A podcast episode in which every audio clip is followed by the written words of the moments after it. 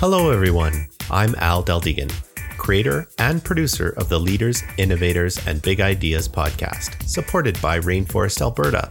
This podcast showcases the people who are working to improve Alberta's innovation ecosystem.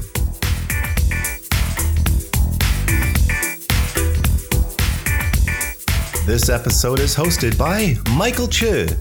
Michael enjoys learning about different perspectives and challenging assumptions through questions. He has had a diverse career in finance and operations, software and technology, and regulatory economics, including time training as a locomotive engineer and a product owner. His diverse experience allows him to look at complex ideas through multiple lenses and pinpoint the simplest core values. He is currently unlearning and relearning how to build intuitive web applications and effective architecture solutions as a full stack developer. Michael is also volunteering with CPA Alberta to help accountants better adapt to the latest in software and technology. Now let's join Mike as he has an interesting conversation with Byron Chu. Take it away, Mike. Welcome to another week at Leaders, Innovators, and Big Ideas podcast by the Rainforest Alberta. Today I have Byron here from um, Calypso. Byron, why don't you tell us, tell our viewer, um, listeners about you? Sure, yeah. Hi, Michael. Uh, thank you for inviting me. And I'm Byron Chu. I'm the project manager for the Callysto project.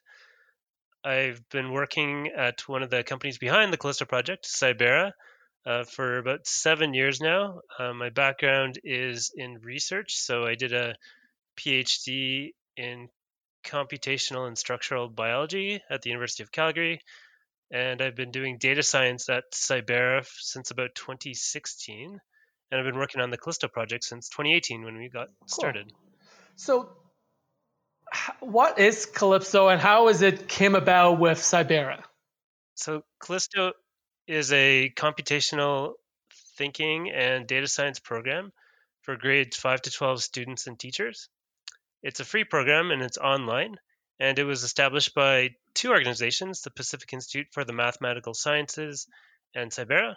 So, the Pacific Institute, or PIMS for short, is a group of math researchers out of Western Canadian and Western US uh, post secondary institutions who have sort of promoted, promote uh, research excellence in mathematics and also education in mathematics, as well as Cybera. So Cybera is a company I work for, and we're a nonprofit IT accelerator company here in Alberta. And we came together on a project to actually introduce sort of free or open source infrastructure, cyber infrastructure to post secondary and small and medium sized enterprises. Um, and that software or that open source project is known as the Jupyter project. Oh, that's awesome. So, one of the things I wanted to ask about um, Calypso is how is it funded? Is it government funding, or is it something that you guys are doing on kind of on your side with funding from Cybera or um, PIMS? Sure. Yeah, Callysto is funded by the federal government uh, through Innovation, Science, and Economic Development Canada. There's a program called the CanCode program, it was initially launched in 2017, and there was a mandate for that program to be renewed in 2019. And so we were able to uh, get funding from uh, the CanCode program in sort of both sets of mandates uh, to kind of uh, establish the Callysto project and actually bring all these uh, things that we do, the, the, training and the workshops and the resources that we develop and provide uh, to teachers and students in grades 5 to 12 across Canada uh, for free. So the CanCode program actually covers all of our costs for that. So it's a really nice opportunity to actually do things for the education sector. So I'm, I'm kind of curious because um, this, this, project sounds like a pretty big endeavor. Um, what are some of your key stakeholders that you're involved with on the project? Yeah, actually, that's a great question. So I mentioned the main stakeholders, I guess, are the, the main organizations behind this. So the Pacific Institute for the Mathematical Sciences, Cybera, but we also work really closely with researchers out of the Faculty of Education at the University of Alberta. Uh, we have an assessment team who really, you know, works hard to look at whether or not, you know, what we're doing around computational thinking and data science or data science literacy, how effective we are in actually delivering some of those outcomes that we hope for uh, within teachers and students. So we have that side of it, the assessment side of it, and also we have the teacher side of it. So the actual educators themselves.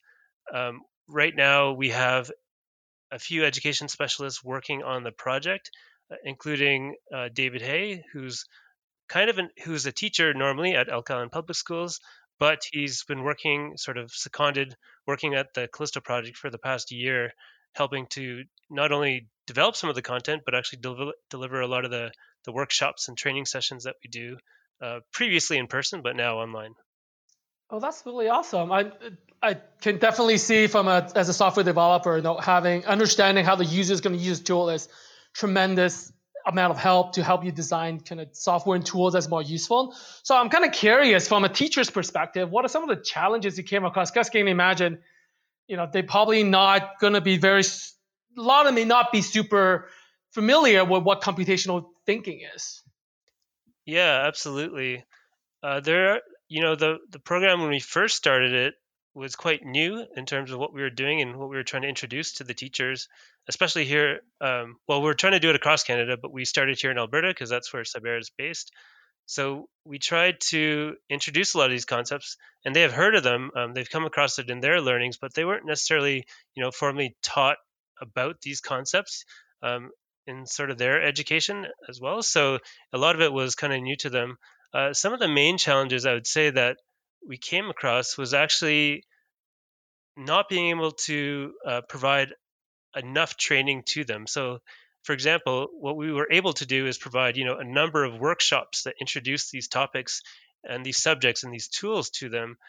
But, you know, after one workshop or two workshops, like how confident or comfortable really are you with a content or a subject or a tool, right? Like you need, it takes time to actually uh, learn these things, do them, and then actually bring that to your classroom as well, or actually work you know be also be comfortable working with your students on this as well. So kind of like a co-learning concept there too. So you know spending enough time or having enough opportunity to actually work with the teachers and then help them within their classroom environments as well. Like i think that's a huge um, challenge in terms of actually getting them confident enough to actually be able to do this on their own in their own classrooms in the regular curriculum so without any extra special you know um, activities on top of that or extracurricular activities, actually doing it as part of regular curriculum is really where we think this is going. And um, trying to get them to a place where they're comfortable with some of this is what we're trying to help them do.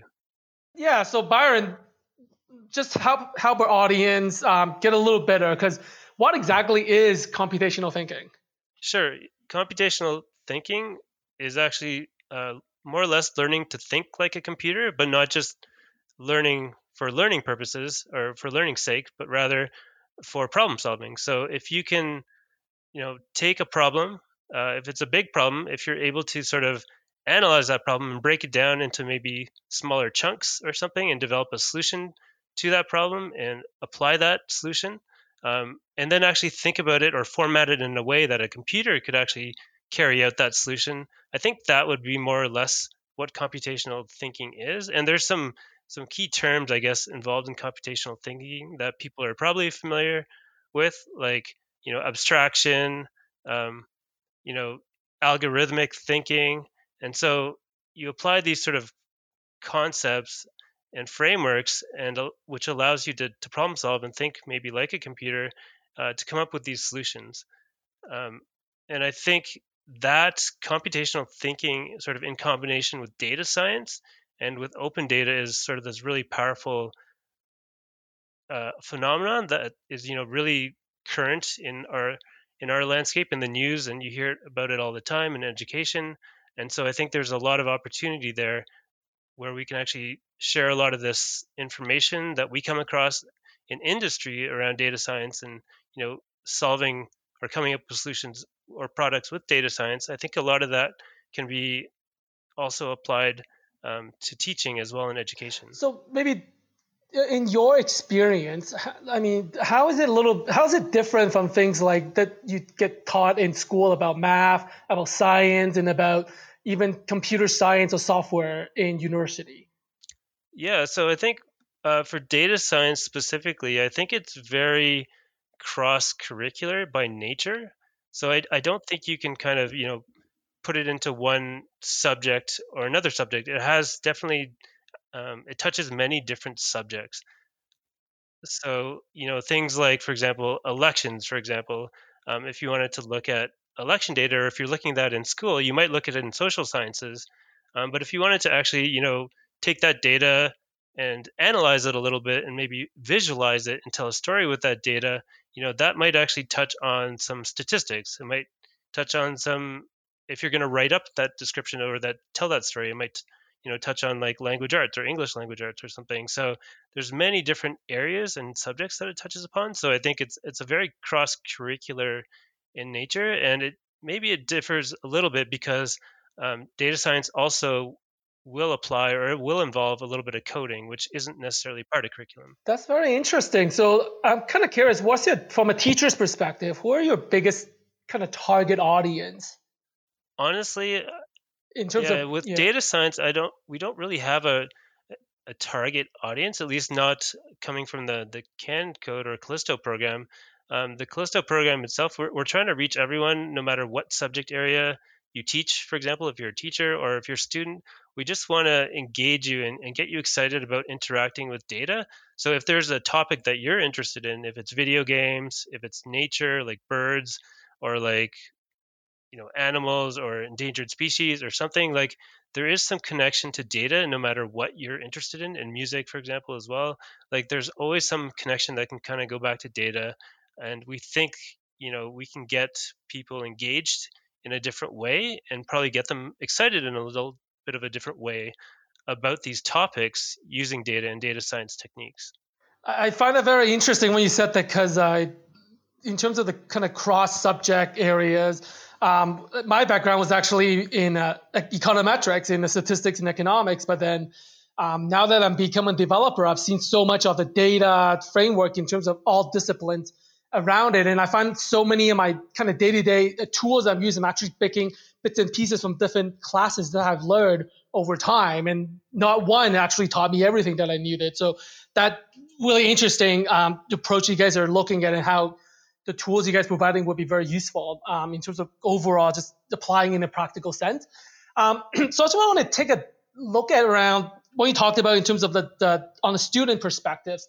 Um, what do you typically expect the students to learn? What can you they kind of do one of the projects or one of the sessions um, in Calypso? What can a student typically expect? Yeah, we try to engage the students in a number of different ways. So you know, at, at a starting point, oftentimes it is learning some basic coding elements to get them comfortable with working uh, with a text-based programming language. So that maybe is something a little bit different for the Callysto project as well. So we're focused on the, the Python programming language. So it's an open source or open community language um, that is growing, uh, you know, day by day, and it's quite popular amongst data, data scientists. And so we're trying to introduce them to Python uh, you know, text-based programming language and some of the functions or the libraries that are commonly used by data scientists. And so when we expose some students to it, you know, we have to start, you know, at, at a certain place, and we we usually start with some basic coding elements like variables, um, some lists, uh, for loops, you know, things like that are common sort of coding concepts. And then from there, instead of doing more sort of coding concepts, we we expand a little bit and do more of the data science specific uh, functionality, I guess. So, you know, the, the functionality that allows you to work with data, maybe clean the data, uh, aggregate the data, transform the data, and then visualize that data or display it in different ways. Um, so we focus on sort of introducing them to those techniques and tools that will allow them to do that and actually access the data too. Sorry, I missed that one. That's a big one. Is actually yep how do you access um, these data sets? Because you may not be aware of it, but there's, you know, many, many, like hundreds, thousands of open data sets out there in the wild that people have access to. Um, and so, how do you how do you actually find them? Uh, how do you access them? What do you do with them? How do you bring them in and use them? So we try to introduce many different concepts, um, but we start off with some of those sort of core coding concepts to get them comfortable, and then we show them how you can then you know apply some of those data science specific functionality to do some of those things uh, so we're not really as focused on the coding, I would say. Like we use coding, um, but we want to show them what's possible by applying that coding and taking maybe an interesting data set, um, bringing it into uh, like a Jupyter notebook, like I mentioned, sort of an interactive computing environment, um, allowing them to tinker with that data, to explore and play with those visualizations and kind of see what questions they have or see what they see and let them ask questions uh, to the data. So overall, I just wanted to see what does success for a student look like? Uh, maybe just pick a grade. You know, if someone's saying like uh, elementary school, what would success look like for a student at that level? Yeah, that's that's interesting. Um, yeah, it really varies what success can look like. For example, we are working, like I mentioned, with a text-based programming language, so it, is quite it is a programming language. So you know, computers are quite picky with respect to syntax. So it's quite easy to make uh, typos, for example. And if you try to execute, you know, some code with a typo in it, it's not going to be happy. So it's going to give you an error message. So success can even really be um, just working through an error message, um, getting that resilience and uh, like the ability to to interpret what the error message is is you know conveying to you, and then trying to fix what happened um, to make sure it actually works. So success can, I think, even start, you know, at the level of fixing or working your way through an error message um, to the point of actually executing um, some code. So yeah, it really varies, and I think um, people get excited when they're able to work through these problems, and they may not, you know, sound like much or seem like much at first, but like when you build upon those little successes, I think you get more and more comfortable with the, the language itself.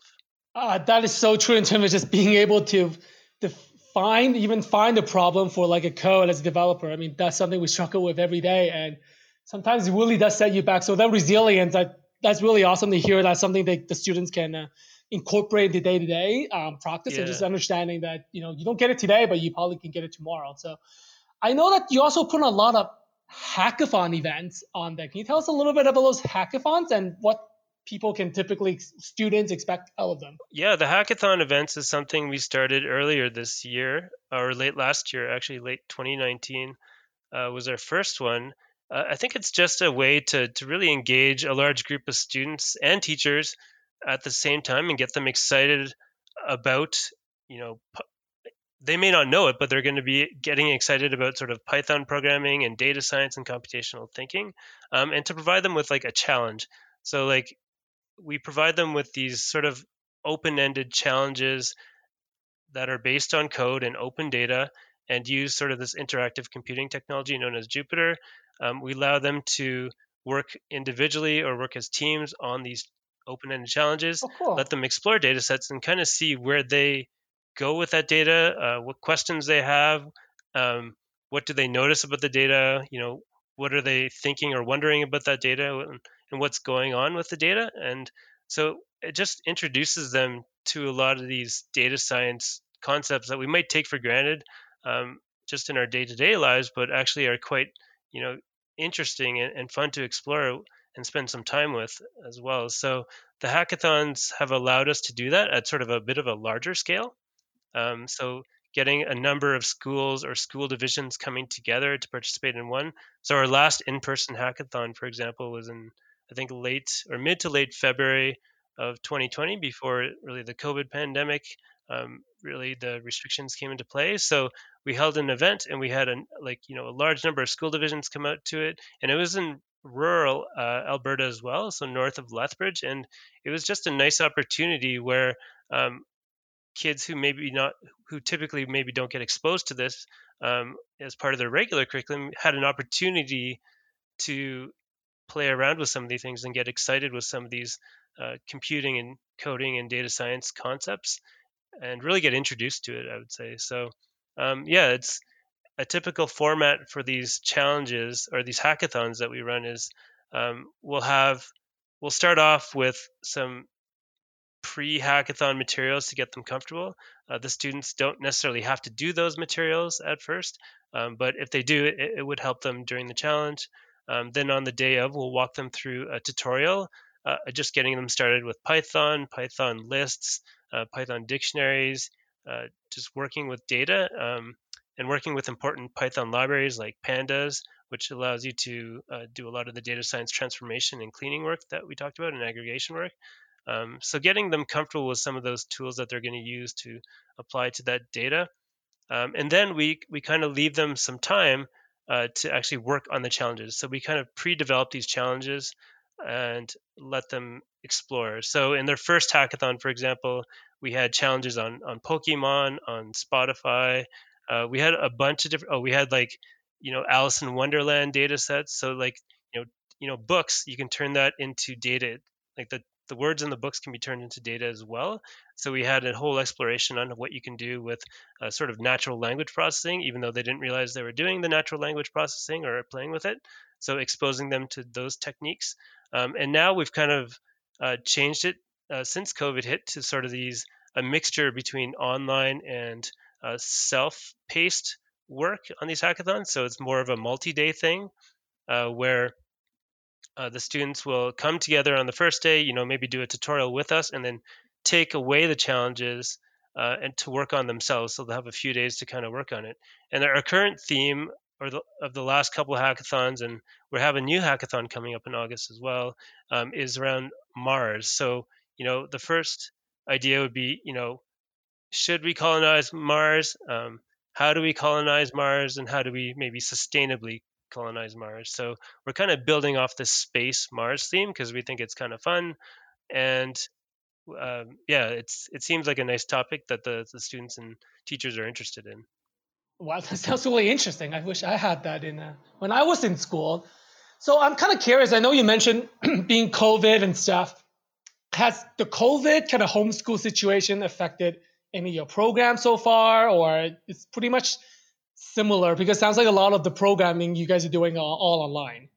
Yeah, we definitely had some scheduling changes as a result of COVID. So we had some online, uh, so we had some in-person activities, you know, scheduled sort of throughout the year, but obviously we had to move a lot of those online. Um, our program or the infrastructure we provide, the Jupyter Hub infrastructure or Callysto Hub infrastructure that we provide, has always been sort of accessible in the sense that if you had an internet connection and you have a modern web browser like you know Chrome or Safari or Firefox, um, then you could access that infrastructure and our resources without any problem. So that didn't change too much. It was more just how we delivered the workshops and the training. Um, so we've gone completely online, uh, working with the tools that people are, you know, obviously becoming familiar with, like Zoom and and things like that, and using various sort of interactive components like through quizzes and different quiz type technology and tools. So we try to keep things engaging um, through online through an online format.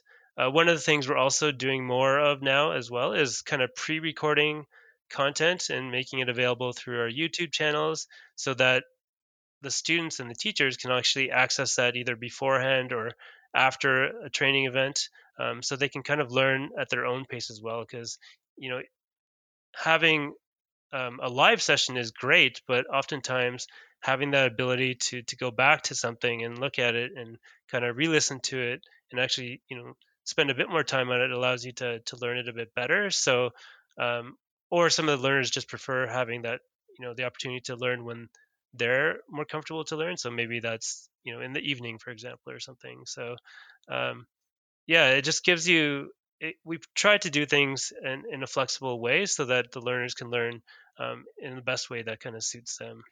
You know, it sounds like you guys are ready to go online and offline. So it sounds like you guys have a pretty robust program going on there. Um, I'm kind of trying to marry kind of the two perspective a bit more, maybe from a parent's perspective. Is so is Calypso's program is it additional kind of learning that students are taking on, or is it something that is incorporated into current school programs, at least in Alberta? Sure. Yeah, so for uh, yeah, how Callysto I guess is used in the classroom. So right now we have a combination of things that we're doing. So we make resources that are aligned with curriculum and across you know different subject areas, and that can be found on our website callysto.ca. Um, teachers and students, if they want to, they can use that in their classrooms. Um, teachers themselves um, may consider this more of an extracurricular activity. Um, parents might consider this more of an extracurricular activity, so they can, if they they want, they can choose to do that sort of or make that available as an extracurricular activity.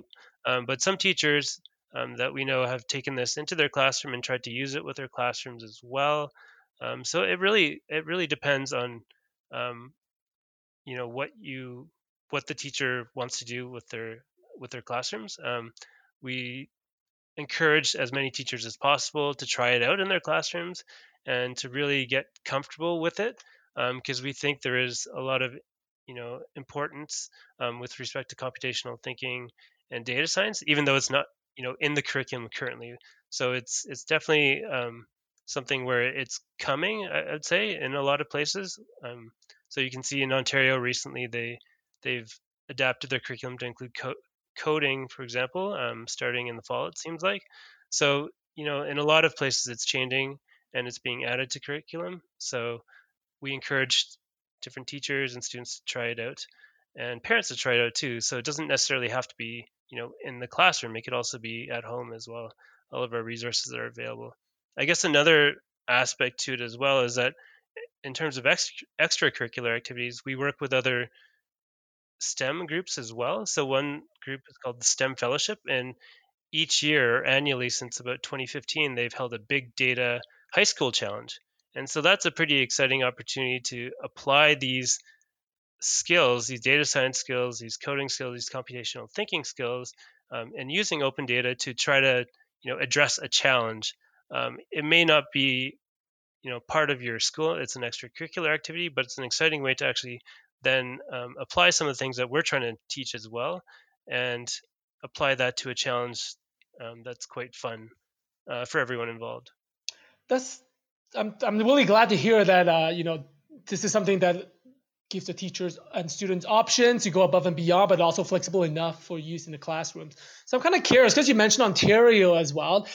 Is the program that you guys are doing in Calypso is this something kind of unique, or is this something other people are doing similar work outside? Yeah, I'd say uh, when we started the program in about 2017, 2018, it's definitely unique. Uh, there weren't too many programs uh, doing anything similar. I would say that I know of, at least in Canada, or that I knew of in Canada. So I know big, as I mentioned, that STEM fellowship had a big data high school challenge. So they were they were you know you know on the big data sort of um, side of things, and so. Uh, the way we were approaching it through computational thinking and data science, I think we were quite unique. And since then, um, what we've seen is actually like increased engagement with teachers, uh, increased interest uh, in the program from teachers, t- uh, parents, and students. And we think that's as, as part is a reflection really of sort of the the overall awareness around data and data science uh, in our in our societies really so you know we live in a really data centric world everything we do online or even you know everything we do if we have a phone with us if we have an you know smartwatch with us or something like everything we do there's it's connected to data in some way shape or form yeah. and i think there's an increased awareness around that uh, especially in the media and so it's becoming more and more um, prevalent and more clear to people that you know they should be maybe spending some time getting comfortable with some of these data skills and acquiring some of these data skills when we first got started uh, we connected with uh, a group out of cern who was trying to run a pilot program uh, for high school students in Europe um, to use some of the same tools, the Jupyter tools, um, and uh, open data and data science uh, in their classrooms. Um, we've heard more recently about uh, people using data science in the classrooms in the United States. So, just a couple weeks ago, uh, UC Berkeley down in the US, they held a national data science education conference that was online. So, I was able to connect with a few people uh, you know, few teachers and few educators in the U.S. that are trying to do data science programs or introducing data science into their curriculum. Um, but it's still very new. Like there is no, you know, data science curriculum that people are adopting, but they are being developed. I would say so. There's a lot of data science curriculum uh, development efforts that are undergoing or, or that are being undertaken in the U.S. And I think it's just a matter of time before a lot of that uh, comes to Canada as well, if it's not already being done or being started in Canada. Um, but we were definitely, you know, a few years ago when we first got started, it was definitely a new thing, and we had people curious, and now we have people who are more and more engaged with what we're doing.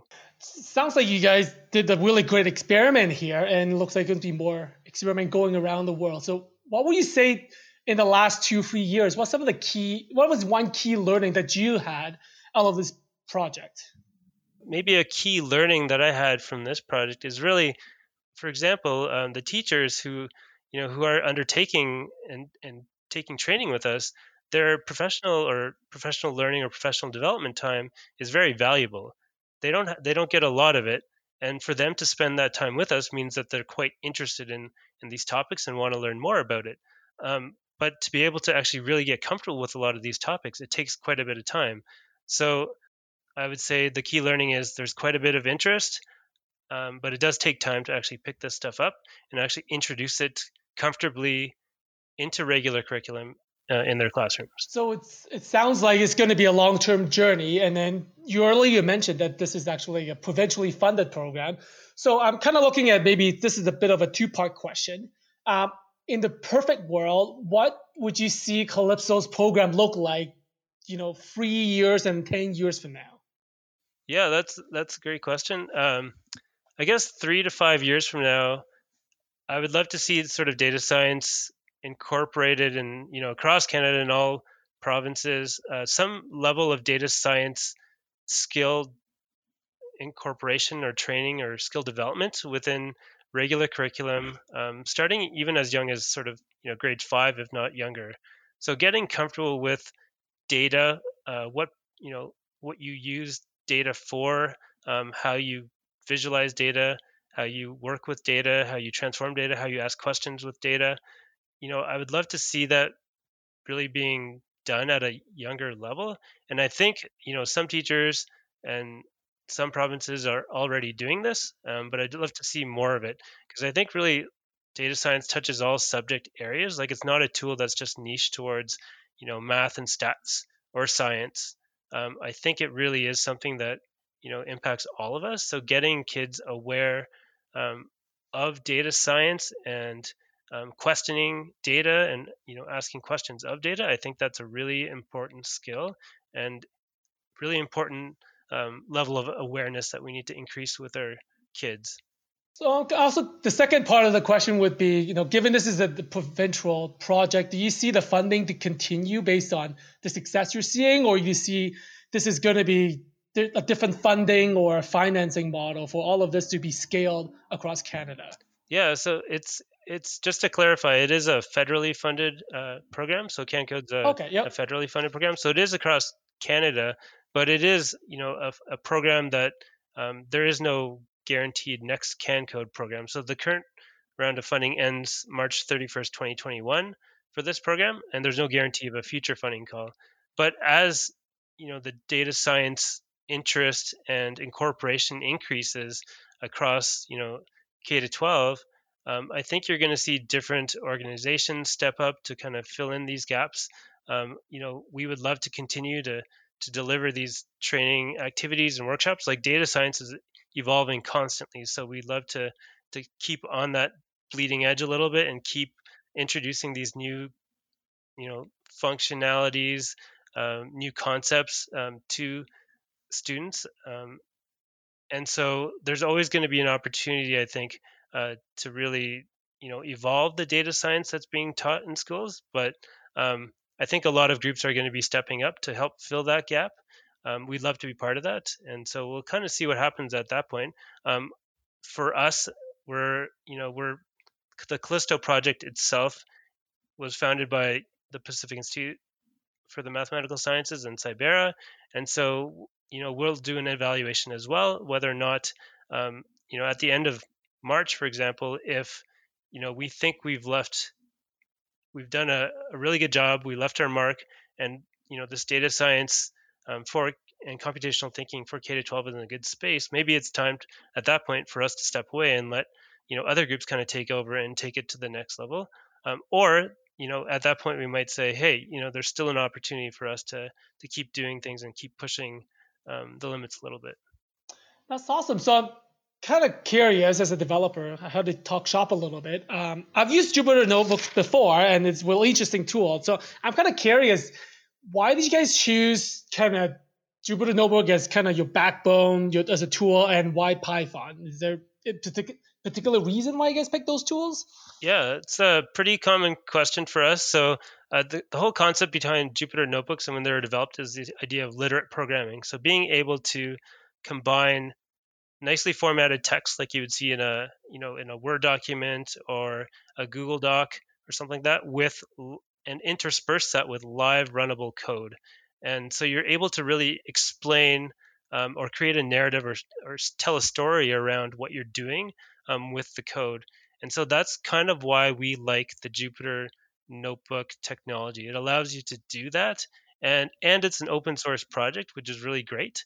Um, so it allows, and it's and it's there's quite a large community behind the scenes who are keeping that um, the technology current and uh, developing it and pushing it um, and pushing it further. So it's nice to see how uh, all those things kind of come together with the Jupyter notebooks, and th- we find them uh, pretty accessible in the sense that you know it's easy to make available to anyone with a browser and an internet connection.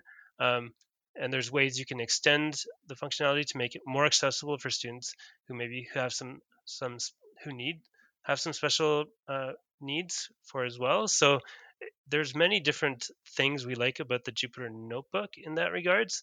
Um, and with respect to the Python programming language, it's one of the main programming languages for data science. And actually, like the Python, having comfort or ability to program in Python is actually a skill that's quite sought after in industry as well. So we thought, you know, the combination of knowing or getting exposed to the Python programming language plus Jupyter notebooks, which are also used in industry, um, and exposing that to kids who are in high school or junior high or even, uh, you know, uh, or younger, like it's it's a pretty cool concept to know that the stuff that they're doing or going to get are going to be using is actually the same tools and technology that we use in industry today.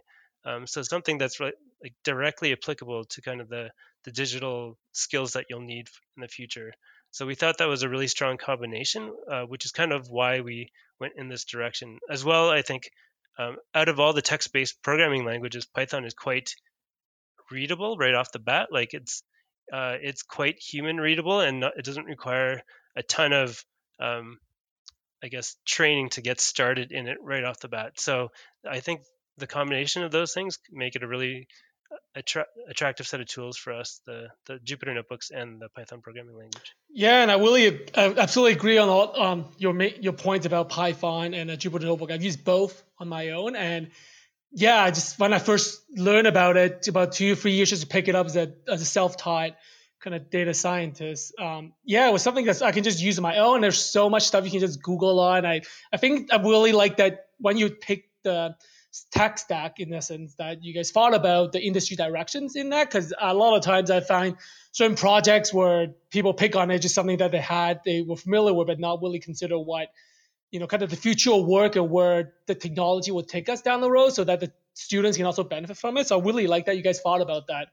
So looks like the time is almost up but before we go I got one kind of question for you Byron. Um, just for our audience, um, usually we like to ask our guests what is one superpower or your strength that you have.